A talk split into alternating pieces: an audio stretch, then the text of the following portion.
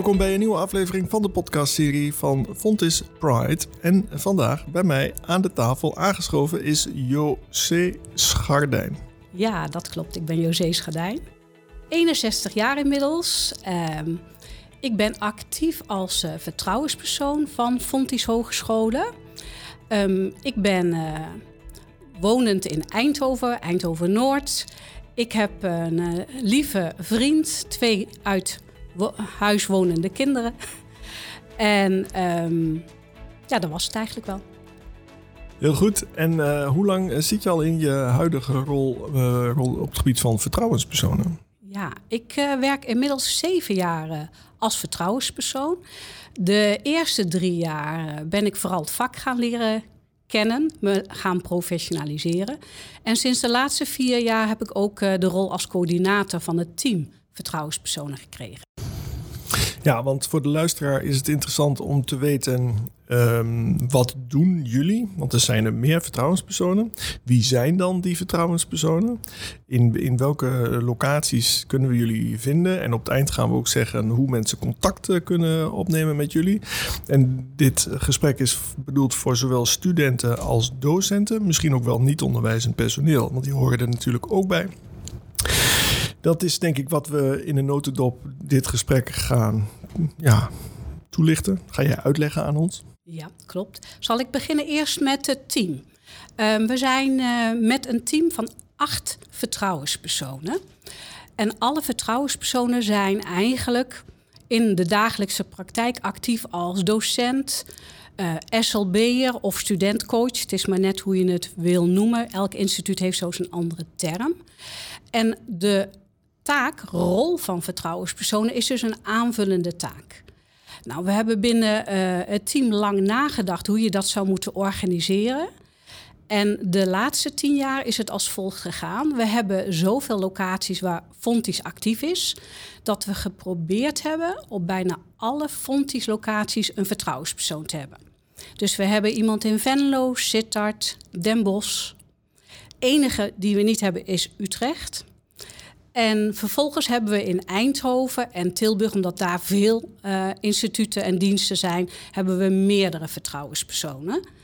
Belangrijk is om, het, om te zeggen dat als je als student of medewerker in gesprek wilt, dan mag je eigenlijk zelf kiezen met wie je dat wil doen. Dat kan dus zijn heel dichtbij in Venlo, als je toevallig in Venlo actief bent, maar je mag ook uh, contact opnemen met iemand van de andere leden van het team. En uh, heb je toevallig een lijstje meegebracht van namen van, uh, van collega's? Want dat is misschien wel interessant om te vermelden. Ja, dat heb ik helaas niet. Dat is wel een hele goede vraag. Maar uit mijn hoofd kom ik een heel eind. we hebben in, Eindho of in Eindhoven hebben we Arnita van der Molengaaf. Zij zit op Rachelsmolen. We hebben Evie Heinrich. Zij zit op de Vlietnerstraat.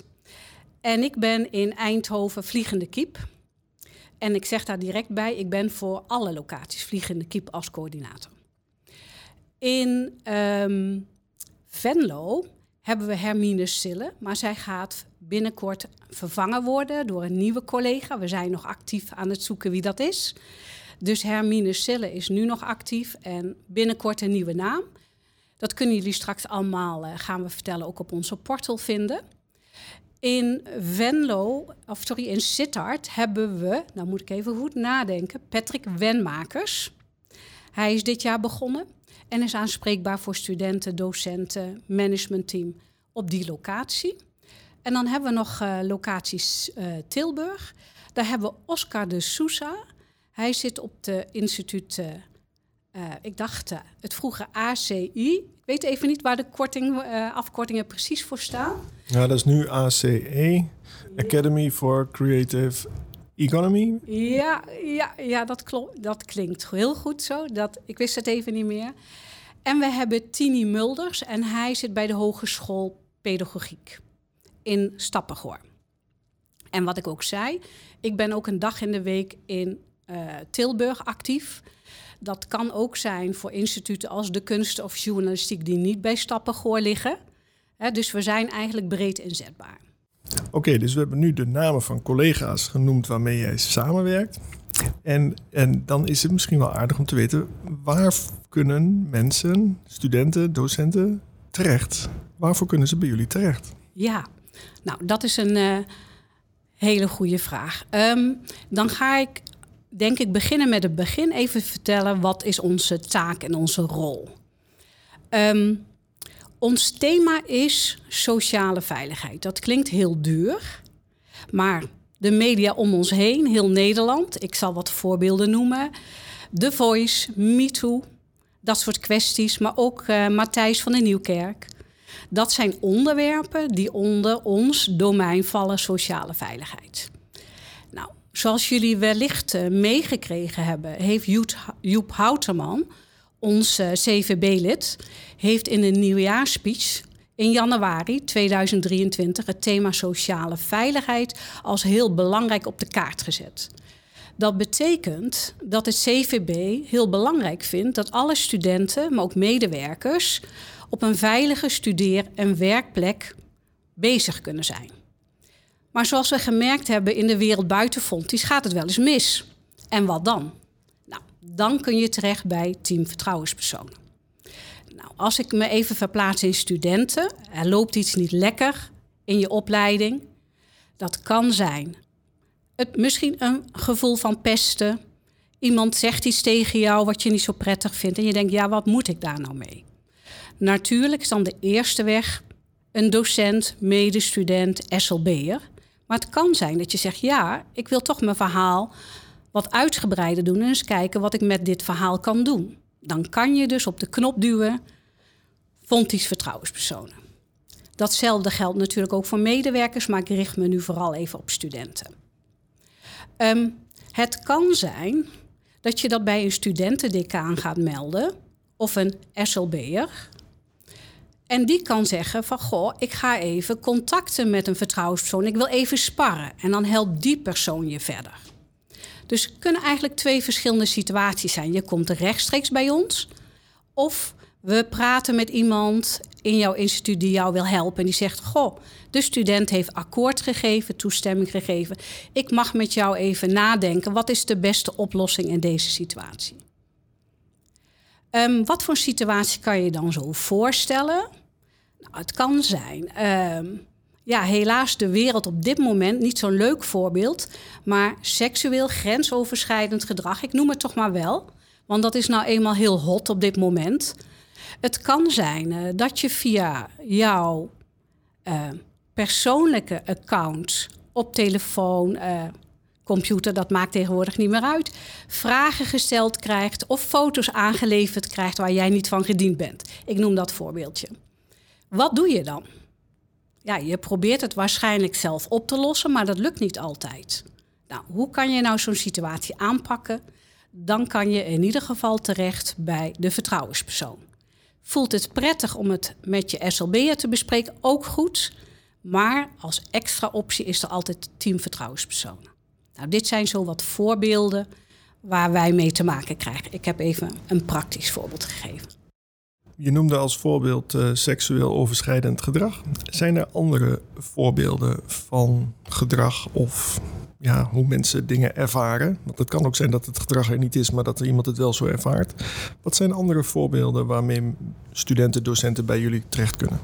Nou, allereerst, je zegt het al heel mooi, wat studenten of anderen ervaren. Iedereen ervaart een situatie anders. Belangrijk vind ik om allereerst te zeggen, niet het voorbeeld, maar wat jij ervaart is altijd belangrijk. Iemand is over jouw grens gestapt, iemand heeft jou op de een of andere manier gekwetst. Dat is belangrijk. Niet wat de ander vindt, maar wat jij vindt. Nou, wat zijn andere voorbeelden? Nou, we hebben voorbeelden bijvoorbeeld als student dat je in een groepsapp zit. En in die groepsapp worden belangrijke uh, informatie gewisseld waar iets plaatsvindt of iets wel of niet plaatsvindt. En jij wordt per ongeluk of niet per ongeluk meerdere keren uit die groepsapp verwijderd. Voorbeeldje. Um, voorbeeldje is, goh, als student in een groep groepswerk moeten doen. En we moeten samen overleggen hoe we dat gaan doen. En je hebt het gevoel dat je wordt overgeslagen. Jij wil iets zeggen en eigenlijk word je genegeerd. En je denkt, nou, de ene keer kan, de tweede keer kan ook. Maar je begint te denken, wat is dit? Dan probeer je waarschijnlijk met medestudenten te praten. Hè, zie ik dit nou alleen of zien jullie dat ook?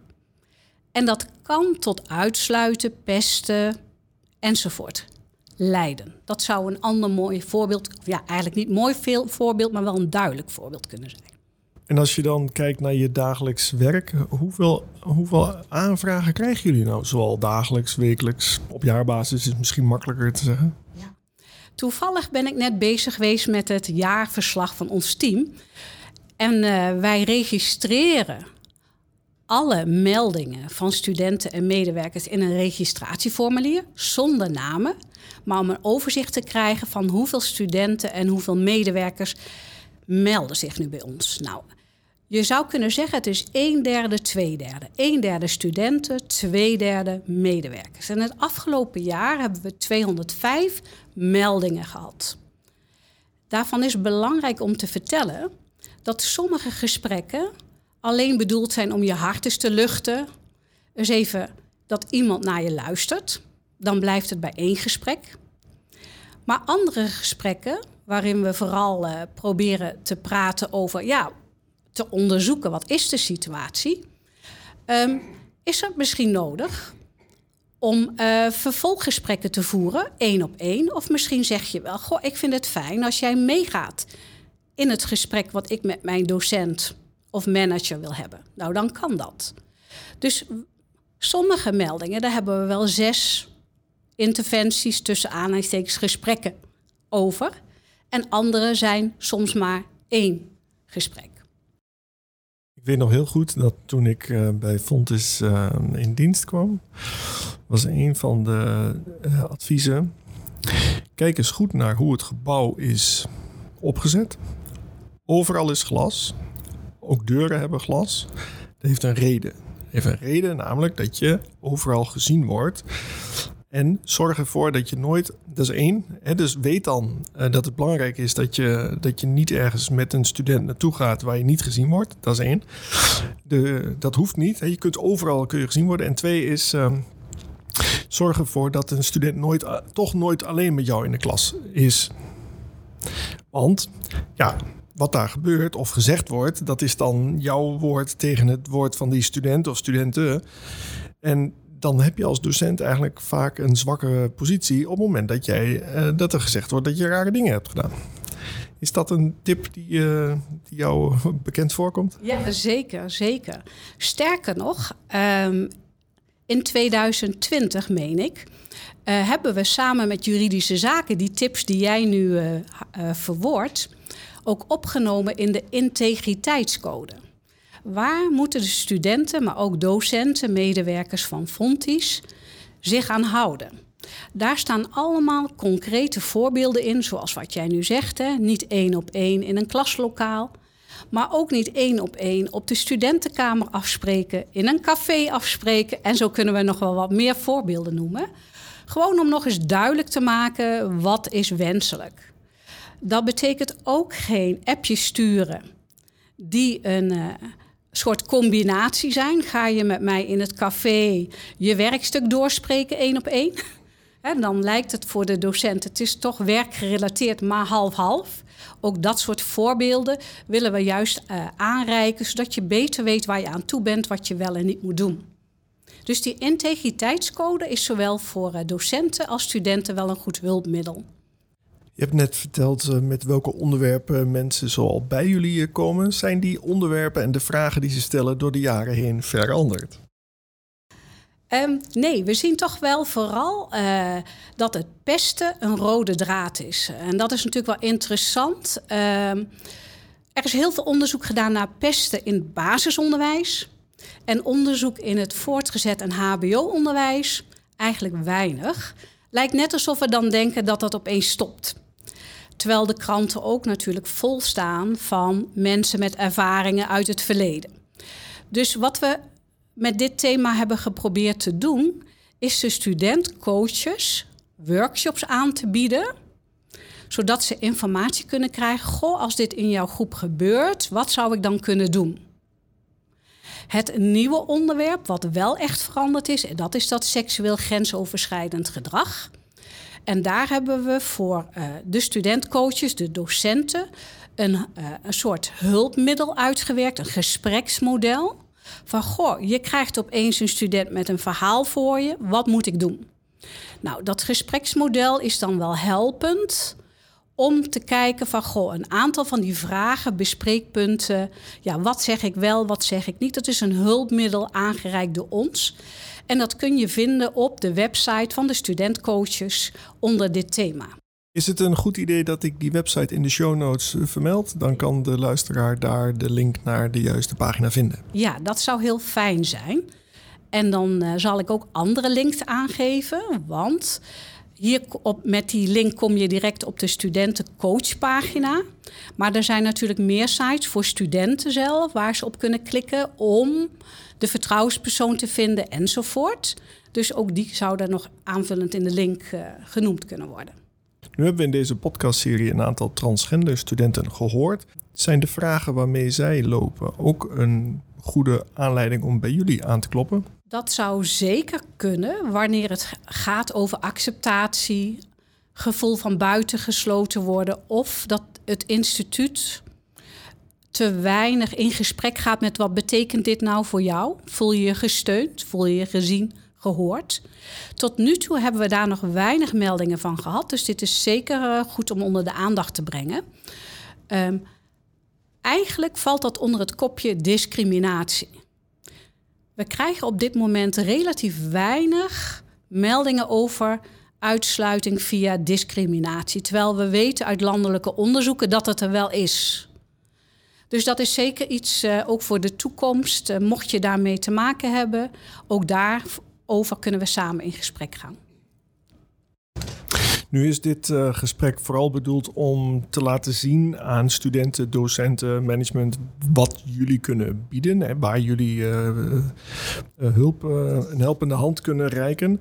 Maar ik kan me ook voorstellen dat jullie zelf een overzicht kunnen maken van de meldingen die je krijgt. En dan zie je misschien dat een bepaald instituut, een medewerker of een individuele student, dat daar meldingen over gedaan worden. Hoe ga je daarmee om? Ja, dat is heel belangrijk. Dan kom je eigenlijk bij twee andere taken die we hebben als uh, vertrouwenspersoon. De tweede taak is voorlichting geven aan instituten. Dat kan zijn aan studentcoaches. Wie zijn de vertrouwenspersonen? Wat doen ze? Dat kan zijn aan managementteams van een instituut. Voorlichting geven. Um, dat kan ook zijn aan speciale groepen, Student Plus bijvoorbeeld, die studenten helpen in allerlei manieren. Dat zij ook weten van, goh, wat zouden allemaal kunnen spelen. Dus dat is even de voorlichtende rol. Um, dan de casus, goh, als we van een docent, een student, een leidinggevende of een directeur meerdere meldingen hebben, dan hebben wij de derde taak. En dat heet heel mooi gevraagd en ongevraagd adviseren dan gaan wij altijd contact opnemen met degene in wiens instituut, netwerk er iets gebeurt. En gaan we proberen in gesprek te komen. Dat zal dan volgens de volgende weg gaan. Wij vragen toestemming aan de melders. Wat mag wel of niet met naam of niet naam gemeld worden? Want alles wat wij bespreken is anoniem. Stel dat men zegt nee, het moet anoniem. Dan gaan wij gedragingen benoemen zodat niet te herleiden is. Het komt van Pietje, Marietje enzovoort. En dan gaan we dat aankaarten. Ons doel is dan om bespreekbaar te maken, is het in beeld? En dan zullen we stappen moeten ondernemen samen om te kijken wat we aan die situatie kunnen doen.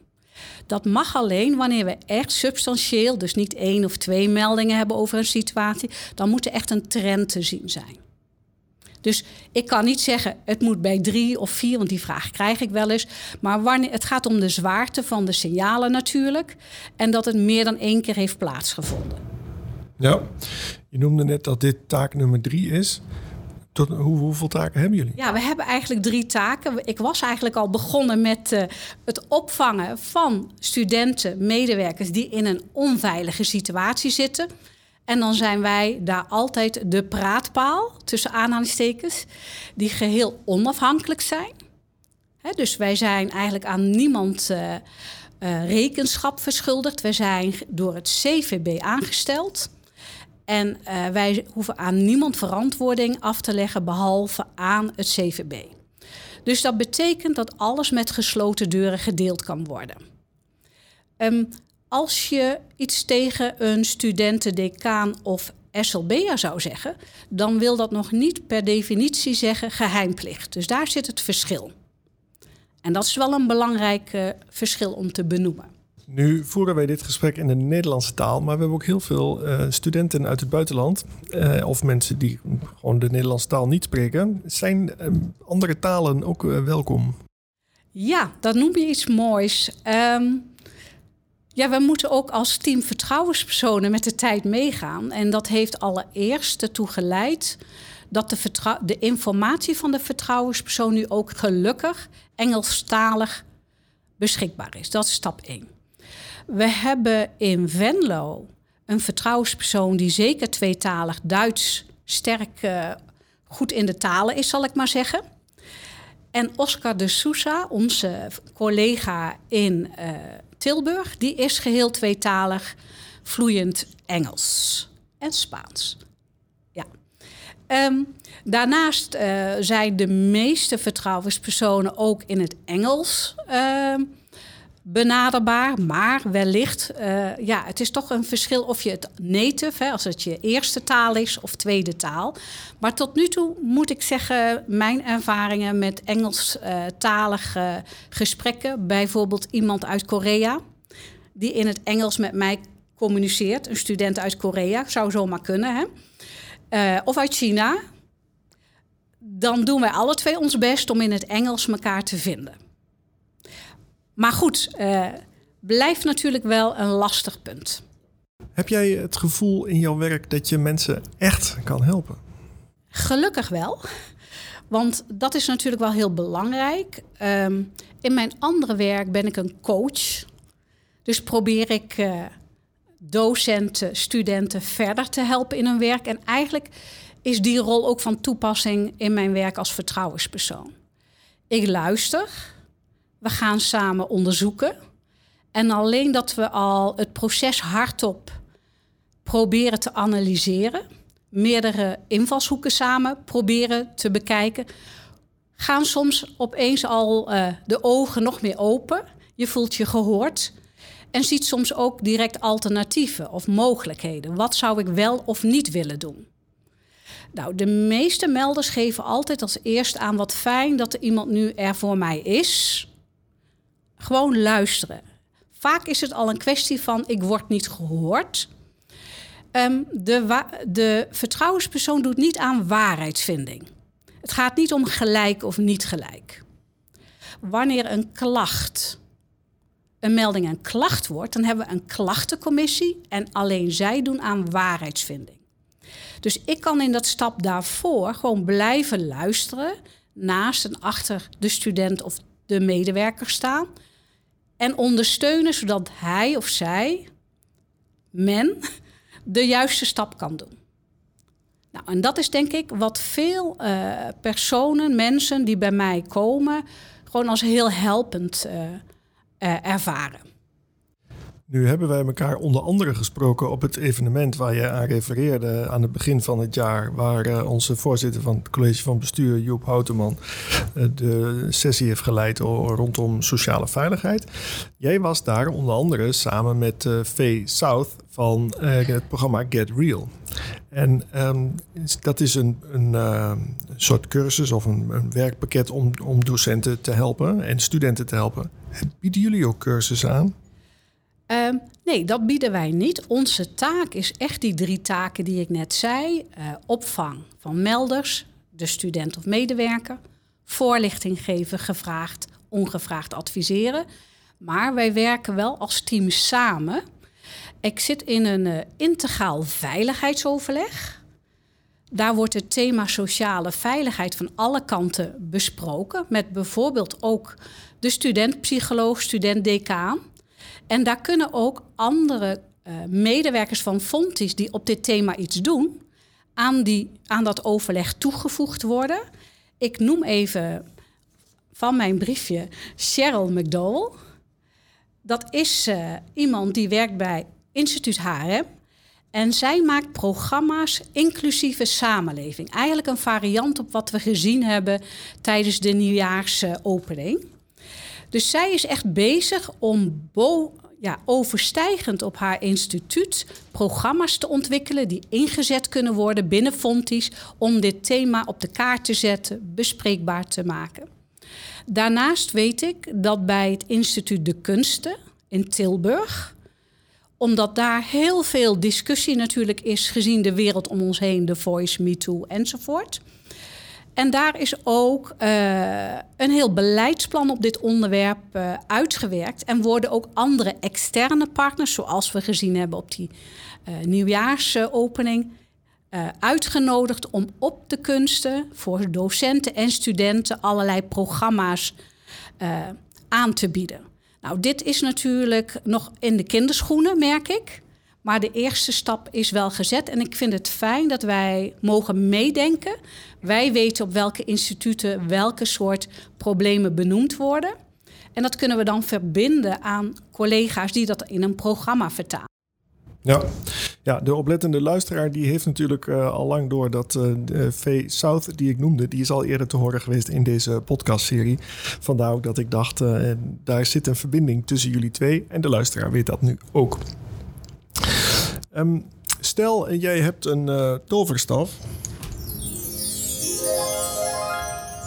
En uh, jij kan iets, iets wijzigen. Je kan, je kan gewoon iets met een toverstaf kan je iets mooier maken, beter. Wat zou dat kunnen zijn? Ah, dat is een mooie. Even dromen, hè? Dat mag, hè? Nou, dan zou ik wensen dat de docenten binnen Fontis die met die medewerkers zo mooi de ontwikkeling probeert uh, te stimuleren, wat meer tijd zou hebben om de student echt te leren kennen, de groep echt te leren kennen en echt wat meer naast en met de student in gesprek mag gaan, zodat eerder, sneller, als er maar iets is van onveiligheid, bespreekbaar is. En dat we niet in de waan van de dag, ja, toch uh, het gesprek niet kunnen aangaan, omdat er, er een drempel gevoeld wordt. Tijdsdruk, stress, werkstress, zowel van de student als de medewerker.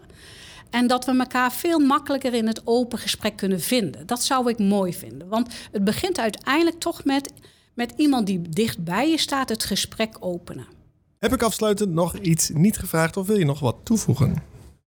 Ik denk dat het nog zinvol is om in de link ook toe te voegen de link vertrouwenspersonen apenstaartje fonties.nl. Dat is de algemene inbox van ons team. Dus naast dat je op iemand, met iemand persoonlijk contact kan opnemen, kan je dit ook. Uh, dat is een e-mailadres. Dat is een e-mailadres.